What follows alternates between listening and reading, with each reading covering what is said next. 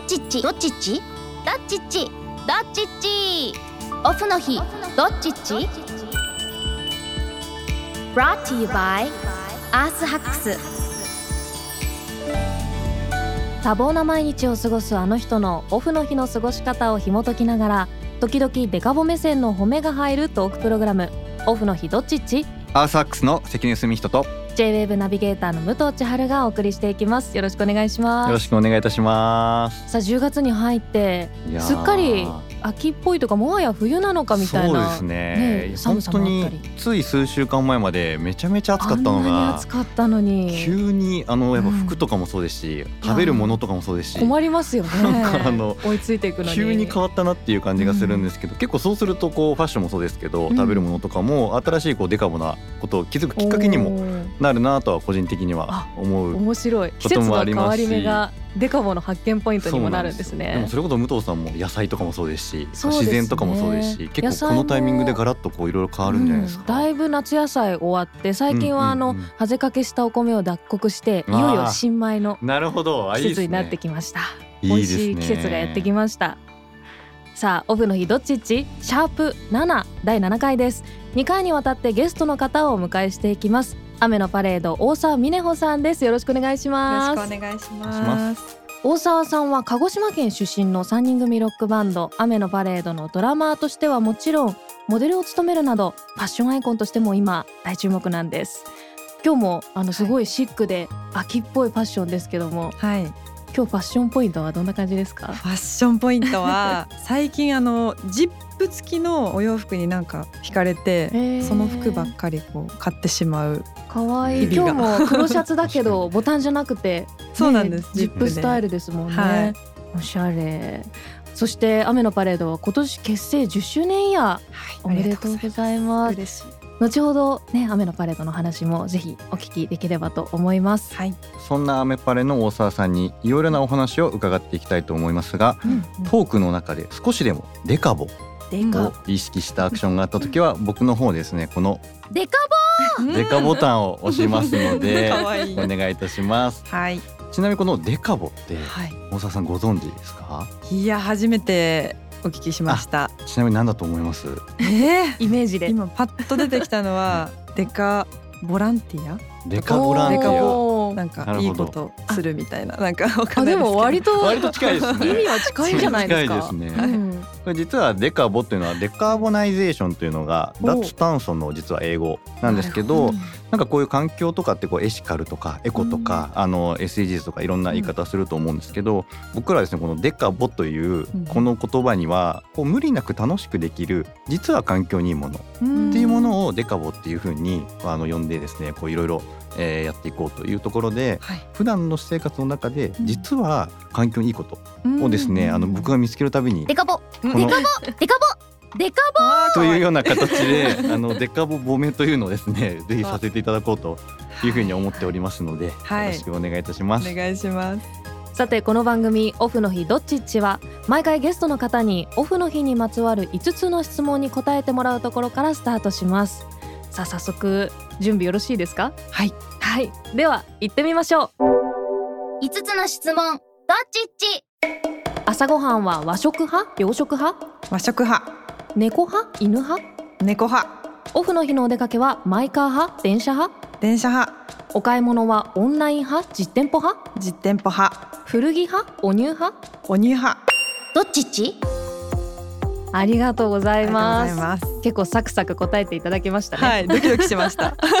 さあでは早速気になるポイントを深掘りしていきたいと思いますはい、雨のパレード大沢美音穂さん朝ごはんは和食派はい、うんそうですね。なんか実家でよくパンが出てたんですけど、なんかうんそれを食べ過ぎたからなのか、なんか大人になって和食最高だなと思って。デカボ。えボーこれはめちゃくちゃデカボですね。そうなんですか。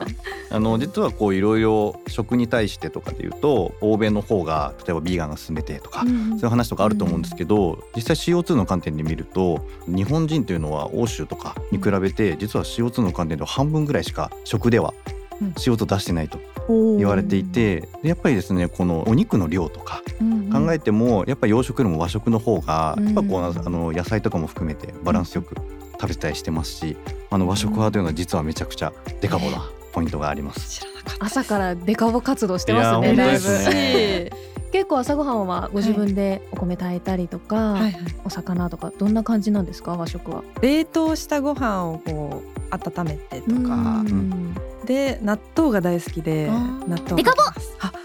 早い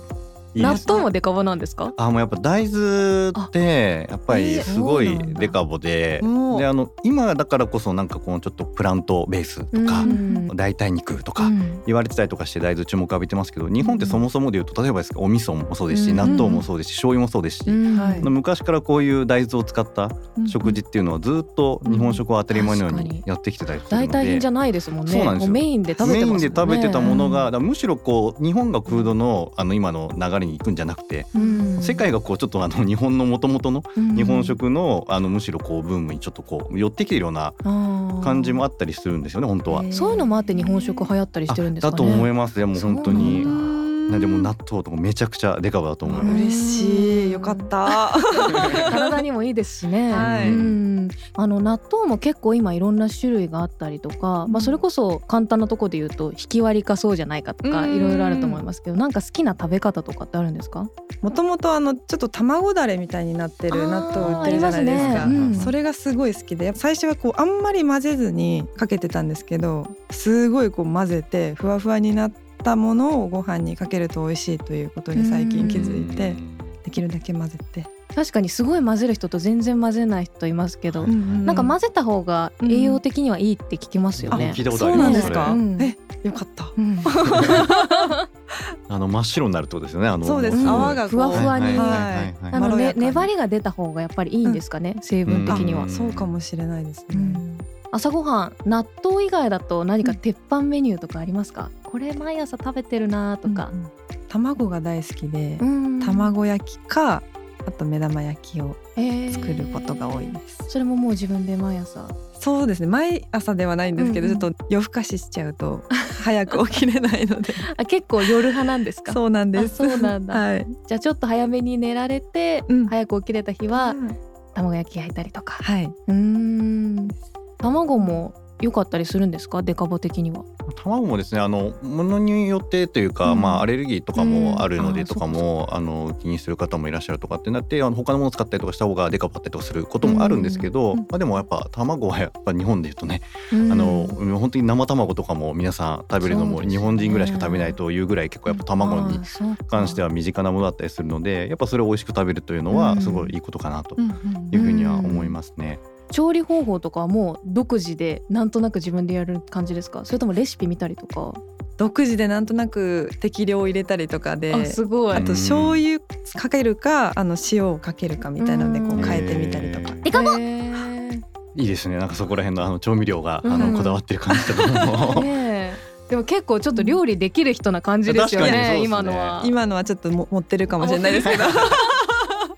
でもね同じ卵料理毎朝食べるでも、そうやって味変しながらだったらうんうん楽しめますもんね,、そうですねはいちなみにどんな卵の調理が多いんですかその味付けとか鹿児島出身なんでちょっと甘めの味付けが好きで、うんあちょっとお醤油とこうみりんとお砂糖とか入れて卵焼き作ったりとか、すごい料理できる感じいやい聞やこえるんですけど それだけは作れるっていう。へーはい結構だから鹿児島にいた時に例えばお母さんとか、うんうんご家族から教わったのとかも作ったりしてるんですか、そうですね割となんかうちのお母さんがよくピーマンをこう輪切りにして、うんなんか鰹節とこう甘めのお砂糖とこう醤油で炒めたものとか、へーこう美味し簡単にそうパッとできるのであじゃあもうささっと作る感じの料理が多いんですね、そうですうーんデカボおいいですねデカボ野菜もすごいいいですし、うんなんかあのやっぱこう手軽にあの美味しいものを作るみたいのもすごいいいと思いますし、うんうんうんなんか美味しそうですね本当に。絶対うまいですよいやね本当にもう美味しい感じがしますもん、うん今嬉しいで素す敵な朝を迎えられるような感じの。いいなあなんか健康面とかで気にしてることありますかそうですねタンパク質が大事だっていうのを聞いた ので、あの卵とかあのうん鶏肉を選んだり胸肉とかデカボいいですすごいね。あのお肉もですね本当にあの牛肉と鶏肉みたいなあ別にここは牛肉食べることも全然いいんですけど、うん何気なく多分選んでいる健康のために鶏肉を選んでたりとかすると思うんですけど、実は牛肉と鶏肉って10倍ぐらい CO2 が違ったりするので、体のために鶏肉を取ってる時にはあの実はあの環境にもいいことしてるっていうふうに思っていただいても、実は良かったりするのでわあここにも実はデカボが隠されてるめちゃくちゃデカボ活動してるじゃないですか。えー、知らなか食っで言ったらた超デカボですね嬉デカボで溢れてましたデね。カボで溢れて ますさあそして続いて猫派犬派という質問は猫派はいもともともうずっと猫がお好き。そうなんです実家で猫を飼っていて自分でも飼い始めてっていう感じです今は2匹猫ちゃん飼ってるんですよね。そうなんですうんちなみにお名前はもし言ってよければ全然言っていいんですけどえっとグレンっていう男の子とおしゃ れ。リタっていう女の子がすごいおしゃれな名前じゃないですか名前ですね横文字でかっこなつんかけて太ます郎とかじゃない。 えグレンすい。ごい可愛い名前ですね、その2匹を飼い始めたのはいつ頃からなんですか？えっと3年前ぐらいうにん1匹目を飼って、で2匹目はちょっと友達が保護猫の活動をしてたので、うんそこから引き取ってっていう感じへえ、これもデカボなんですか？あ保護猫とか。まあ、デカボというのはなかなかあの CO2 の観点で は難しい部分はあるんですけどでもやっぱりあの動物のね人人間ってやっぱそういう意味でもあのやっぱ自然共存していくべきうん部分もあると思うので、無理なく楽しくみたいなところで言うと、やっぱ動物と一緒にみみたいなところろはすごいデカボなんじゃないかなとは思うんですけど、まあまあこう CO2 ということよりは心が豊かになるという意味ではいいなというふうに思います。素敵でもそういう部分で言ったら飼い始めてからやっぱり自分のこううんマインドの保ち方とか結構変わりました変わりますねなんか自分のために頑張ってきてたんですけども、うん猫のために頑張ろうみたいななんわかる守るもののためにみたいな はいうんでもだいぶ本当にこう猫ちゃんとかワンちゃん飼ってる人もそうですけど結構生活のメインになってきますよね、そうなんでうす、んめっちゃ可愛いですじゃあ家にいる時間とかも結構増えましたか増えましたねやっぱこう心配でそうですよね、はい、一緒にいてあげたいみたいな、うんはいデカボねおデカボいいですねやっぱもう家ではあのやっぱこうペットと遊んでるとかあの猫ちゃんと遊んでるとか、あと結構最近その猫ちゃんの遊ぶものとかうん食べるものとかそういうのもあのいろんな環境に気になってうんるやつを気をつけるものとかそういうのも増えてきたりとかも構してたりするのでうんあのちょっと今スタジオにも持ってきてもいるんですけどこういうあのタオルを作る時の歯切れとかを使ったこの猫ちゃんのおもちゃみたいな歯切れネズミというようなものとかへもーあの我々のサイトでは紹介してたりもするんですけうどんなんかこういうのもですね実は CO2 でいうと本当に70%以上実実は削減してるみたいなことも、まあ、こういうのも猫ちゃんと楽しい時間を過ごしながら実は環境にもうん貢献してるみたいな、こういうのもいろいろできたりするので、うんもうぜひ一つあの お渡しするのでえあいいんですかぜひあのはい、あ嬉しいお二つですよね生きてるからいいん二ですか匹いらっしゃるん嬉しでいあの二つお渡しするのでぜひ確かにでもペットグッズとかでも結構最近ありますもんね、うんああると思いのます鹿肉を使ったペットフードとかも最近出てたりとかするし、ご飯とかもいろいろ気をつけられるポイント、うんうんうん人間もそうですけどワンちゃん猫ちゃんもありますよね。ありまうすね。んいやーいろいろデカボポイントありましいたね。やーデカボポイントだらけでした。ありましたね気づかない素晴らしいですね。うん初回はここまでですがはい小沢さんいかがでしたか、 いやすごい地球のために役に立っていたのかなっていうのがちょっと嬉しかったです。 めちゃくちゃ経ってますよね。いやもう素晴らしいですね。普段の生活からたくさん地球のためになってることが発見できましたね、うんうんうん今日も。ありがとうございます。ありがとうございます。次回はですね残り三つのどっちっちを深掘りしていきます。さて大沢美奈穂さんがドラムを務める「雨のパレード」ですがニュー EP「ヒューマンビーイング」が配信になっています。はい、ぜひこちらの内容どんな内容か教えていただけますか今回すごいいろんな豪華なミュージシャンがサポートしてくださって、なんか自分たちの持ってるもの以上にこういろんなものを引き出してもらっていて、個人的には今私ドラムを叩いてるんですけど、あの打ち込みで作ってたものが最近多くて。今回の EP は結構あの生のドラムセットを叩いて作った曲が多いのでそこにも注目して聴いていただけたら嬉しいですやっぱり10周年っていうのもちょっと意識がしたりしてるんですか直接的にはあんまりこう10周年だからっていう感覚で作ってはなかったんですけうど、ん結構時間をかけてこう作り込めて自分たちが本当にかっこいいと思うものを作れたっていう自信というか、うんはいあるのでぜひ聴いてほしいです。どうでしたかざっくりこの10年みたいな。そうですね今になってみると早かったんですけど、うん昔を振り返るとまあ大変なこともいっぱいあって、うんまあ、メンバーが変わったりとかあったので、まあ今いろんなことがあって今の私たちがあるなっていうのが、ん自分の中での変化もありましたかこの10年で。そうですね新しいことをすごいいっぱい吸収させてもらったので、うんそれを踏まえてこう今回の EP にも落とし込めたかなと思ってます。なんかこの10年は区切りっていう感じなんですかそれともなんかこうまだまだ続いてくぞっていううん意気込みなんですかね。続いていく感じですかおねーやっぱこう通過点というか、うんうんはいいやーこれからも楽しみですありね。がとうございまあ、まます。ずはこの10周年イヤーに配信された「ヒューマンビーイング」ぜひ皆さんチェックしてください。この時間お迎えしたのは雨のパレードのドラマー大沢美奈子さんでした次回もよろしくお願いいたしますよろしくお願いします。ありがとうございます。どっちっちオフの日どっちっちエンディングです。関根さんいかがでしたか、いや今日もデカボポイント山ほどありましたあねりましたねやっぱりこうアーティストさんの私生活というか、オフの日っていうのはまたちょっとこう普段聞けない部分が結構多いじゃないですかそうですねそういう感じなんだ、うんうんうんうん朝に納豆食べてんだとそうでか、すね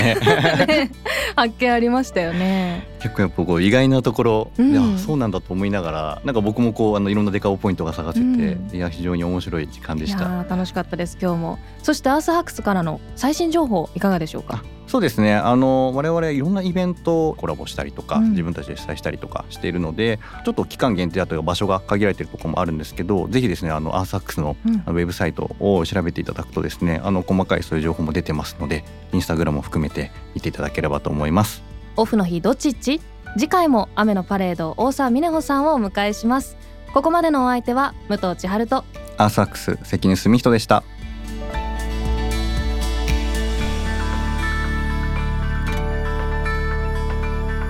オフの日どっちっち brought to you by